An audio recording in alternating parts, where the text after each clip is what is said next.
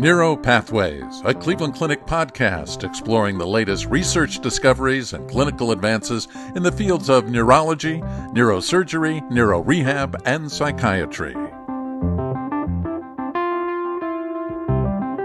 One in every six people around the globe has a neurologic disease. And while many of us will spend our careers managing the symptoms of these diseases, it remains a challenge to predict who will become sick or how to cure or even stop the progression of these diseases.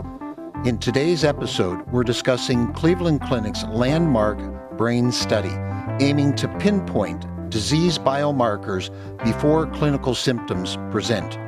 I'm your host, Glenn Stevens, neurologist, neuro-oncologist in Cleveland Clinic's Neurological Institute. Joining me for today's conversations are Doctors Andre Machado and Ahmad Najm. Dr. Machado is a functional neurosurgeon and serves as the co-PI on the Cleveland Clinic Brain Study, as well as chairman of Cleveland Clinic's Neurological Institute. Dr. Najm is an epileptologist, also serving as a co-PI on the Cleveland Clinic Brain Study, and he is the director of Cleveland Clinic's Charles Shor Epilepsy Center. Andre and Ahmad, welcome to Neuropathways. Thank you. Thank you. So I'm very hopeful and very excited about this study, not only for my patients, but also for my friends and family. Uh, I'm not sure if you're aware, but my mother had multiple sclerosis, and it's really the main reason uh, that I decided to go into medicine. And I think on a daily basis uh, with my brain tumor patients, I hear the why and how long uh, from my patient. You know, how long have I had this? Why do I have it? And sadly, these are usually questions that we cannot answer. And I'm hopeful uh, that this study will lead to answers and more early efficacious treatments. So let's start with an introduction to the research. And you can start to tell me simply what is the brain study. Andre, did you want to start? Sure. The brain study is the first study of this scale, depth, and detail to learn the underpinnings of neurological disease before neurological disease. The interest here is to study a very, very large cohort of normal individuals without neurological disease and follow them up as they age. We know that most will age healthy. Some, unfortunately, will age into neurological disease. And our objective is to understand the silent phase. What is happening to the brain, to the body? What's happening to health in the years that precede the first manifestation? Believing that that will be the most valuable time to develop new targets and come up with new interventions. Excellent. Ahmad, uh, what drove you to develop the study? And certainly you can add to anything that Andre has already discussed. Yeah, thank you, Glenn. Uh, as we know, the risk of being affected by a neurological disorder increases exponentially uh, with age. With the annual incidence that uh, reaches its peak of approximately 15% per year in those of us who are 75 years and older. Now, as neurologists, we know that the diagnosis of a neurological disorder during the later stages of life is made after the clinical symptoms are seen and sometimes even later. At that point, when we have the clinical symptoms or signs happening, uh, studies showed that in patients, for example, with dementia, Parkinson disease, epilepsy, that there have been changes uh, that preceded these clinical signs and symptoms at the molecular and cellular level. That's why the uh, diagnosis is typically very late and we all encounter the problem in dealing with this diagnosis after its onset. It's very difficult to stop, let alone to prevent these disorders from happening. So that's why we thought there is a need for an in depth characterization of the brain and the body at various levels before the disease starts. And Andre, as Andre mentioned, during that silent phase was the main goal of looking at or identifying the fingerprints of the disease before the disease happens. So, as they say, it takes a village. Uh, and I think with the scope of the project that you're looking at here, it really does take a village. Who are the, what are the various uh, clinical departments that will be involved with the study, uh, the various services, and then maybe you can go into the breadth of the study, the numbers of patients you're looking at, and some of the criteria. So, we have multiple departments and uh, specialists who are going to be involved in the study that will include neurologists, that will include uh, various neurological subspecialists, such as uh, Alzheimer's specialist, movement disorder specialist, stroke specialist, epileptologist, multiple sclerosis specialist. And then outside the neurological specialties, we have psychologists and psychiatrists involved. We have neuropsychologists. We do have neuroradiologists, ophthalmologists, cardiologists, and geneticists with uh, bioinformatic uh, expertise. How many patients are we looking at? Uh, you know, our goal is to enroll up to 200,000 individuals over many years. And as a first phase, uh, our goal would be to enroll around 10,000 individuals during the first five years of the study. Since the start of the study, we witnessed significant interest in uh, our uh, patients and in the community in general. And we had thousands of requests so far. You know, we're a large enterprise. Are you looking at centers outside of uh, Cleveland? Is Vegas going to be involved? Any of the other Florida? The study is named Cleveland Clinic Brain Study for a reason. We want to include and take advantage of the global organization that we are.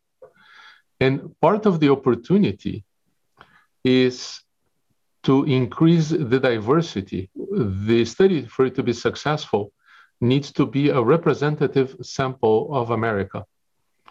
And the more inclusive we can be geographically and across races, ethnicities, the more informative this will be to developing new treatments down the line.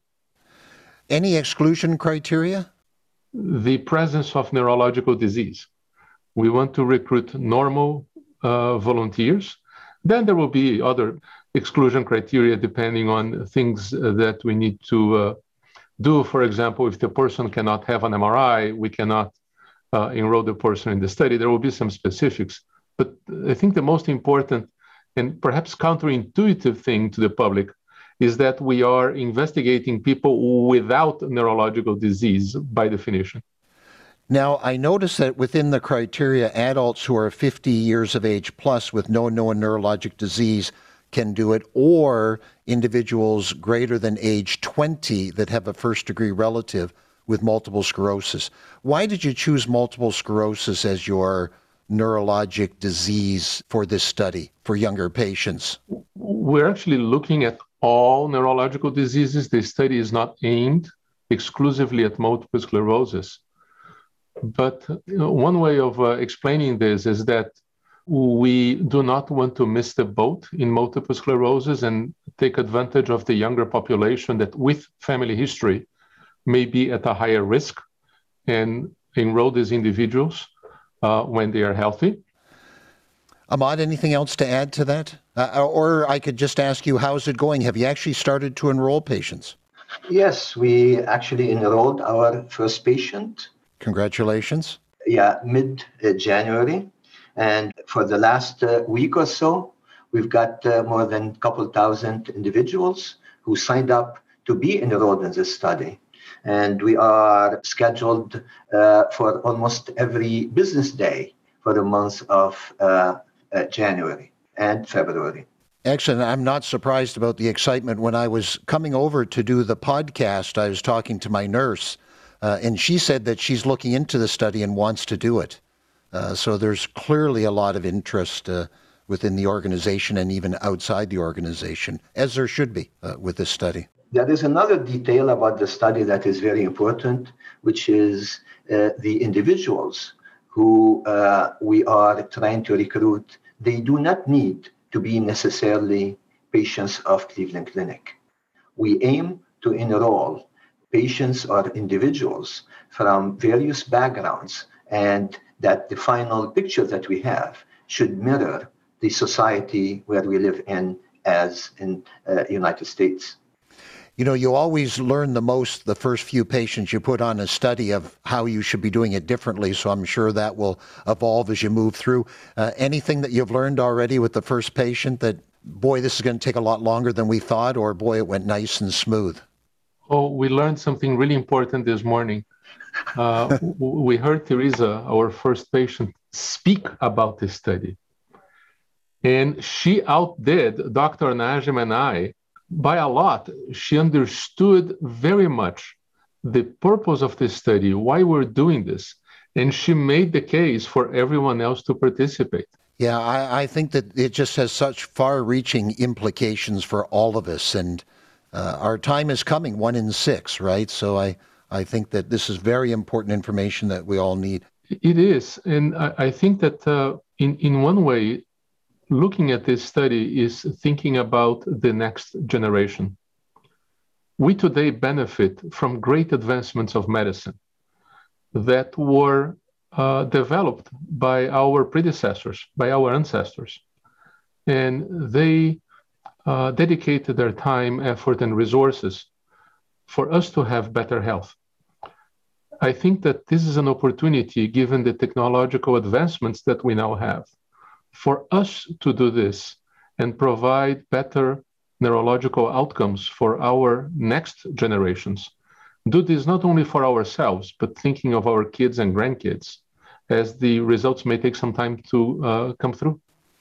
I, I, think one of the other unintended benefits uh, within the institution is that as institutions get large, it's harder to interact with other departments and know everybody that's around. So the nice thing about this is it adds to the collegiality. It allows people to do uh, studies together, uh, and who knows what will develop from it. I think that uh, things will spring forward that uh, we had no idea just because we put everybody together in a multidisciplinary approach. I think you're. Uh, I think you're completely right. Uh, the, the study, and unusual for a study, we are not making a predefined hypothesis here we have some thoughts on what we think we will learn, but we have the full expectation uh, that we will learn things that none of us are expecting now, that folks outside of our field may find ways to analyze this data that we today don't know, and that the next generation will have an opportunity to look at this data in novel ways that today we don't quite yet know how to do. Exactly. So, since you brought it up, uh, I'll just ask you short term, long term, uh, do you have some preset thoughts as to what you might find, or do you not want to jump into the pool at this point on that? I find uh, that predictions are difficult to make, especially about the future, and I'll let Ahmad do that. Ahmad, uh, do you feel brave enough?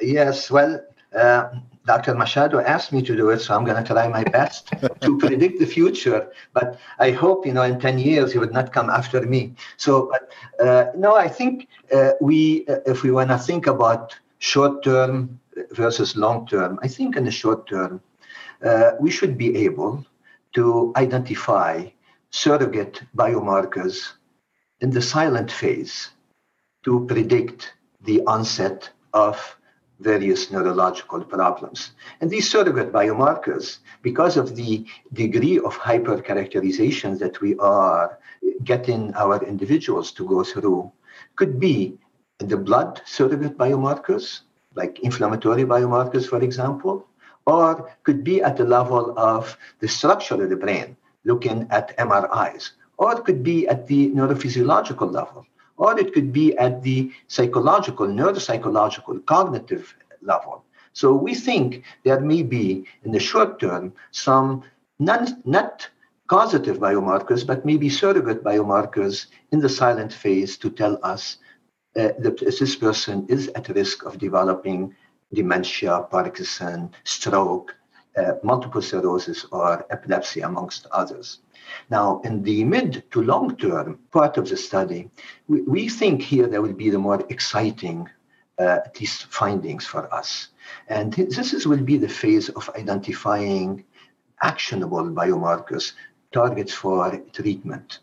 And that will be here uh, to start a new phase and the phase of uh, designing medications or biological interventions to target these various causative biomarkers that we are identifying.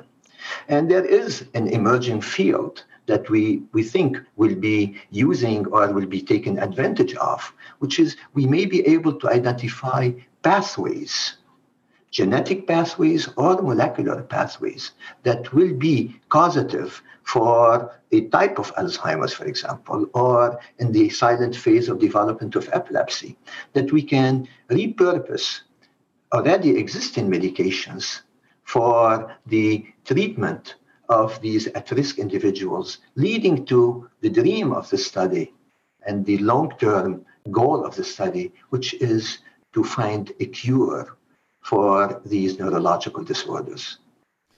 Well, I think there's going to be great excitement about this, and I'm sure there's already been great excitement about this. I know I'm personally very excited about it, uh, and I applaud uh, you both. And uh, I know there's a, another co-investigator and all the other individuals that are involved with the project. I think this is where we need to go, and I think this is good for everybody. And I hope that you guys are able to spend time at the Cleveland Clinic and you're not off on the road uh, talking about this all the time, uh, but I'm sure there'll be great uh, interest in your time.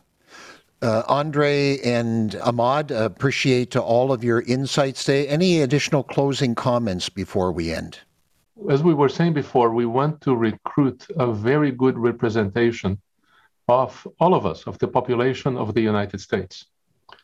We ask that all of you listeners to please volunteer yourselves for this study, but equally important, to talk to your community and circle of friends and family.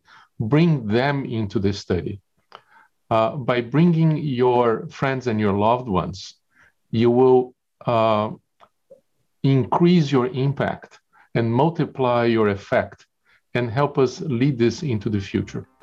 Well, Andre and Ahmad, this is a very exciting study. I'm really looking forward uh, to the progress as it moves along. And we'd like to uh, thank you both for joining us today and wish you the best. Thank you very much. Thank you. This concludes this episode of Neuro Pathways. You can find additional podcast episodes on our website, clevelandclinic.org slash neuro podcast or subscribe to the podcast on iTunes, Google Play, Spotify, or wherever you get your podcasts. And don't forget, you can access real time updates from experts in Cleveland Clinic's Neurological Institute on our Consult QD website. That's consultqd.clevelandclinic.org slash neuro or follow us on Twitter at CLE Clinic MD, all one word and thank you for listening.